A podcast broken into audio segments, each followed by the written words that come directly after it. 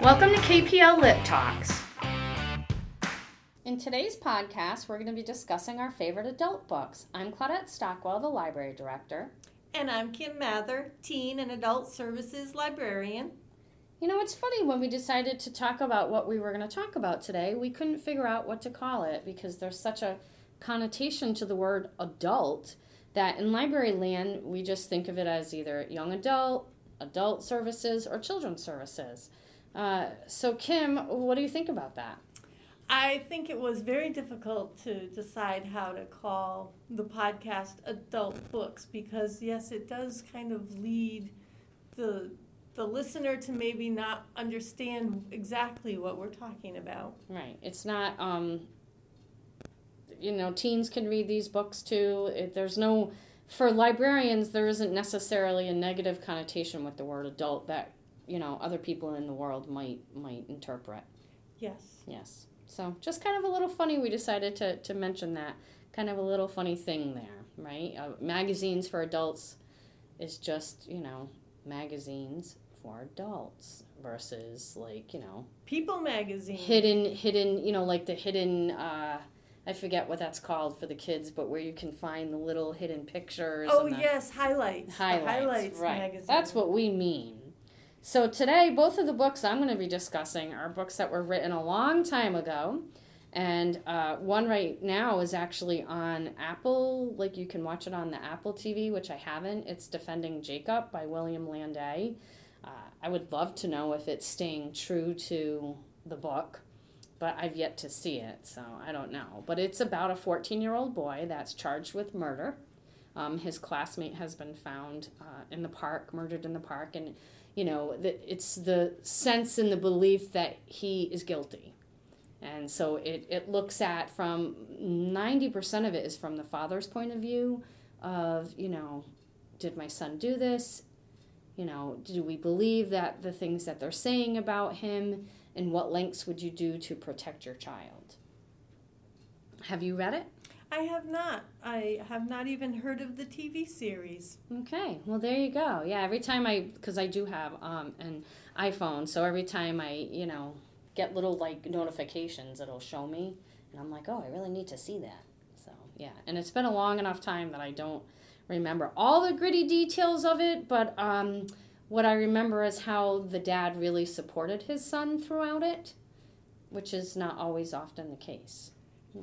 And when the book ended, do you recall if the son actually was guilty or if they found I am the not gonna tell because Okay. I don't like giving away endings to anything. That's good. Just in case, because it's one of those that twists you down the path of you're not sure if he is guilty or if he is innocent. The dad, I think, really believes that he's innocent, but everything is is kind of stacking up to say, hey, he's not. And so I will leave that to, to people to, you know, check that book out and see did he or didn't he do it.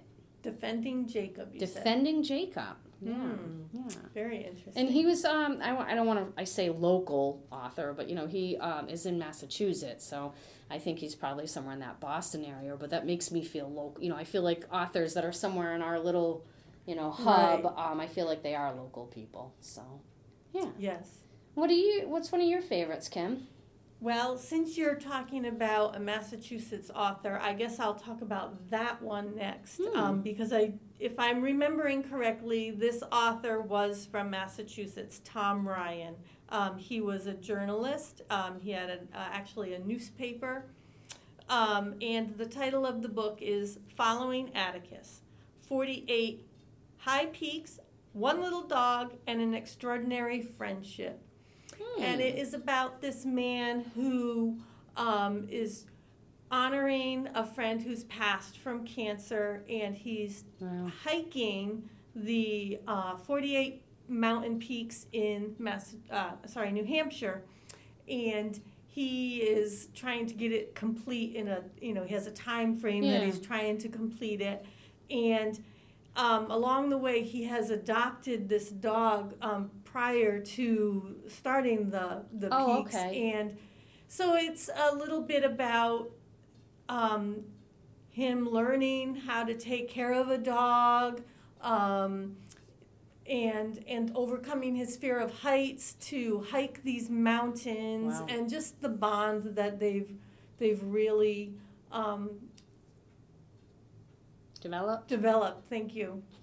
yes, um, especially for someone who never had a dog, wasn't really interested in having a dog, and now you know he uh, really is treasuring the time with the dog. It sounds really good. So this is. Uh, it sounds like this is a nonfiction. This is a nonfiction, yes, and as a dog lover and a New Hampshire uh, White Mountain lover, I just really enjoyed the the story. Do you remember if it had pictures? There were no pictures that I pictures, yeah. recall. Yeah, Yeah. That's kind of sometimes nice when they do those, Yes. you know, true stories and give you some like, and these are some of our views. right? Yes. Yeah.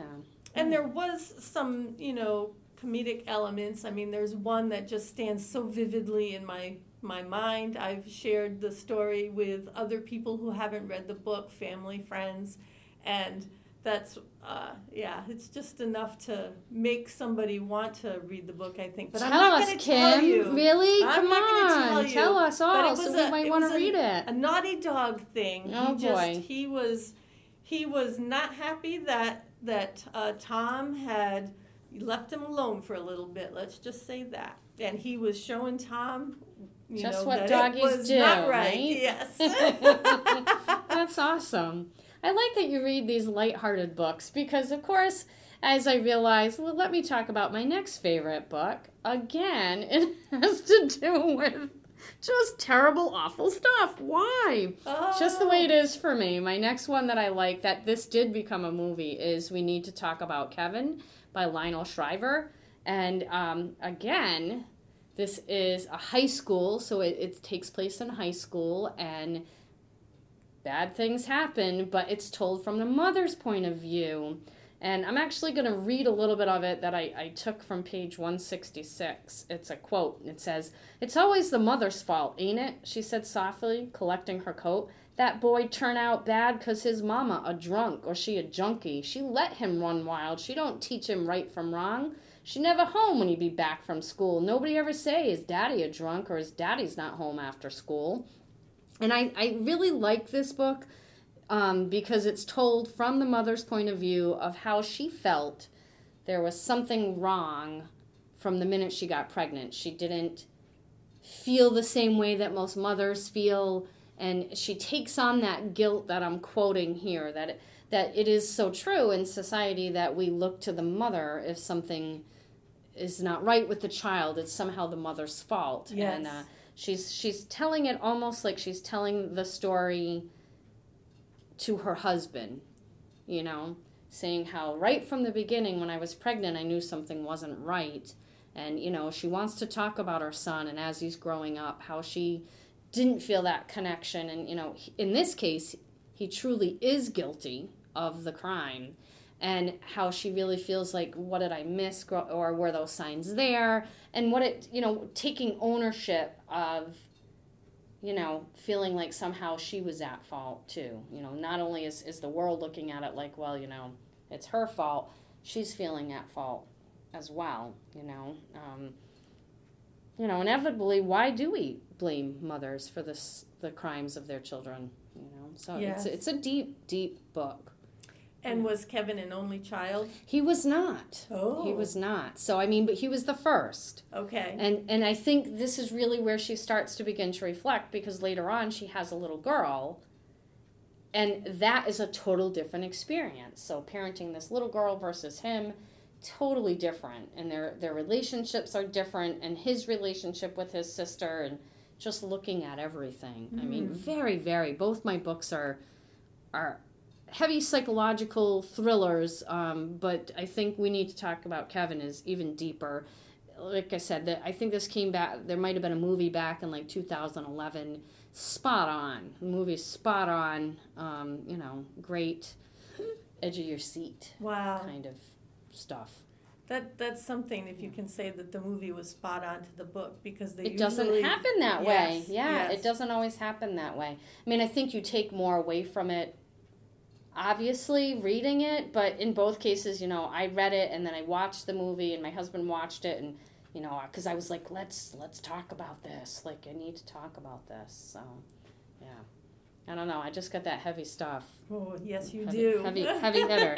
that kind of stuff keeps me up at night. I Me too, I but that's what I like it because I want to keep reading. Ah. yeah. So, what about you? You got another lighthearted for us? Well, um, it is another nonfiction, so I guess it is definitely much more lighthearted than the heavy things you're And, reading. and both of mine are fictions, so there you go. They're you know they're not based in reality, but maybe because the world these things do happen there. So, Yes. Yeah. Well, the next one I would like to talk about is The Plant Paradox, and it is written by Dr. Steven Gundry. And I would just like to say that I have been gluten free and dairy free for many years. I also am very um, conscious of my sugar. I don't do white sugar. I have always leaned towards honey or coconut sugar or maple syrup as sweeteners.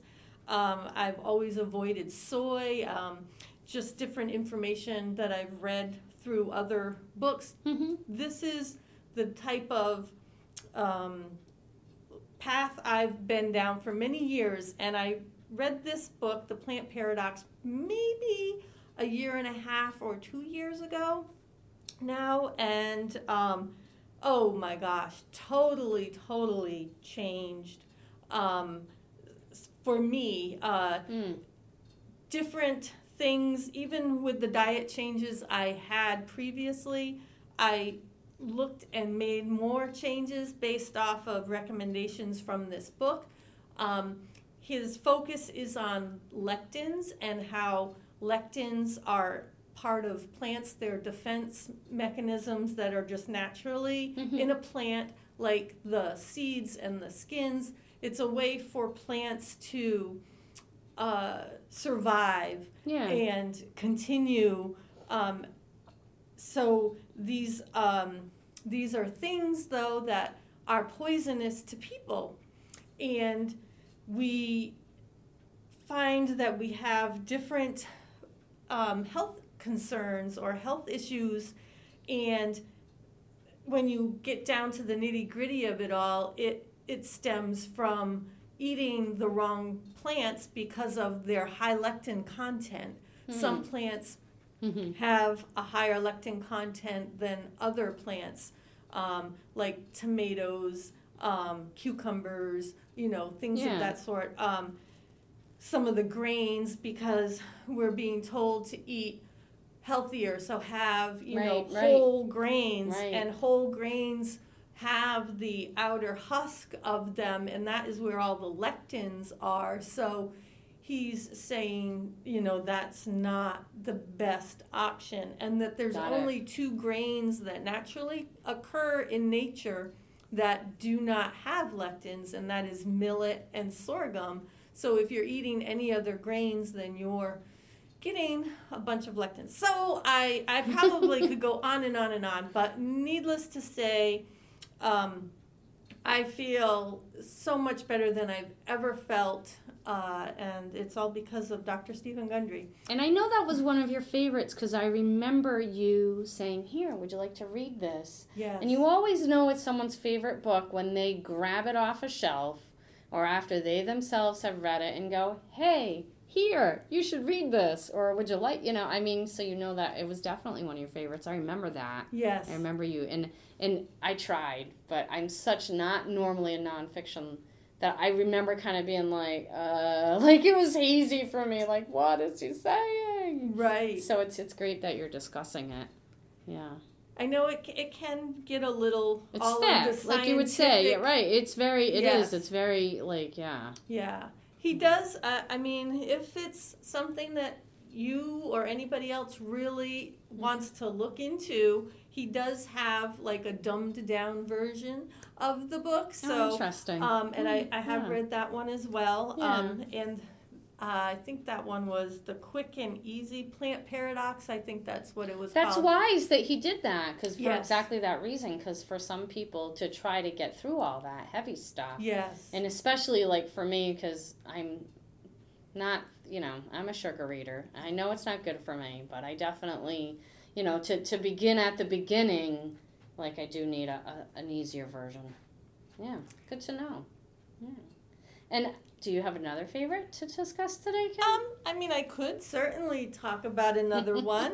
Um, I I really enjoyed Animal Vegetable Miracle: A Year of Food Life by Barbara Kingsolver, and um, I just it was rather interesting. The um, journey it's it's a, a whole year. This family's journey from trying to eat locally and Oh, nice. and what was just in season. So just a year of seasonal eating, and they also moved from uh, I can't remember, um, but it was somewhere in the the um, the more of the western part of the country. I want to say like Arizona or New Mexico Mhm. or something along those lines, and it was. Um, they were experiencing a drought at that oh, time, and so it was interesting. just more of um, them moving out to the east coast. Uh, the the husband had some family property, I believe it was in Virginia,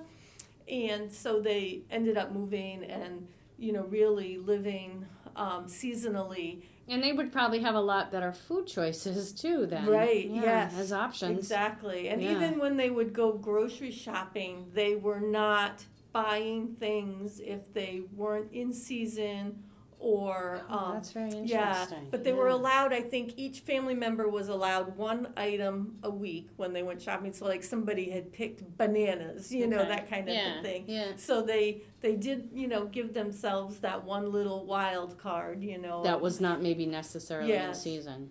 Yes. That sounds interesting. So it was very yeah, we you know uh, my daughter and I were just talking about plums last night as we were doing the dishes, and I was going, yeah, they're gonna be in season soon. right. So that's that's that would be interesting because yeah, if you get it and it's not, it's just not as good as if No. you just wait, you know, for the summer for your fruits and vegetables that come in at that time. Yes. Yeah. And That's if you follow the plant paradox, Dr. Gundry says there's a reason for us eating seasonally too. So you Really? can kind of tie the two books together. I like I that guess. you're hooking that in. There you go. That's really interesting. And you know, my last book, which I can almost barely remember, right? It's my favorite, and I go, well, why, right? Nah, it's A Time to Kill by John Grisham. Ah. And I think one of the reasons it's my favorite is because I always enjoyed reading. And then when I went away to college, you know, you're just schoolwork, schoolwork, schoolwork. You know, you're not, you don't have a lot of pleasure reading. And I think after I graduated, I kind of forgot that I liked to read. And I was at someone's home, and you know, A Time to Kill was on their, you know, their coffee table or whatever, and she had just finished it, and you know, I'm looking at the book cover, reading it, going, "Oh, this sounds good." And I think that hooked me back into reading. Where you know, after oh. for a few years, I was only doing college type stuff, and I've loved Grisham ever since. And it's again, you know, someone's been killed. Well, shocking. Um, you know, and who done did it, and you know the the vengeance that that's involved in there, and so yeah, I just I like that you have light, fluffy, healthy, great animal food stories, and I'm all about the death. But um, it's pretty awesome. Oh, well, thank you for listening, and uh, we'll we'll talk to you next time. Have a great day.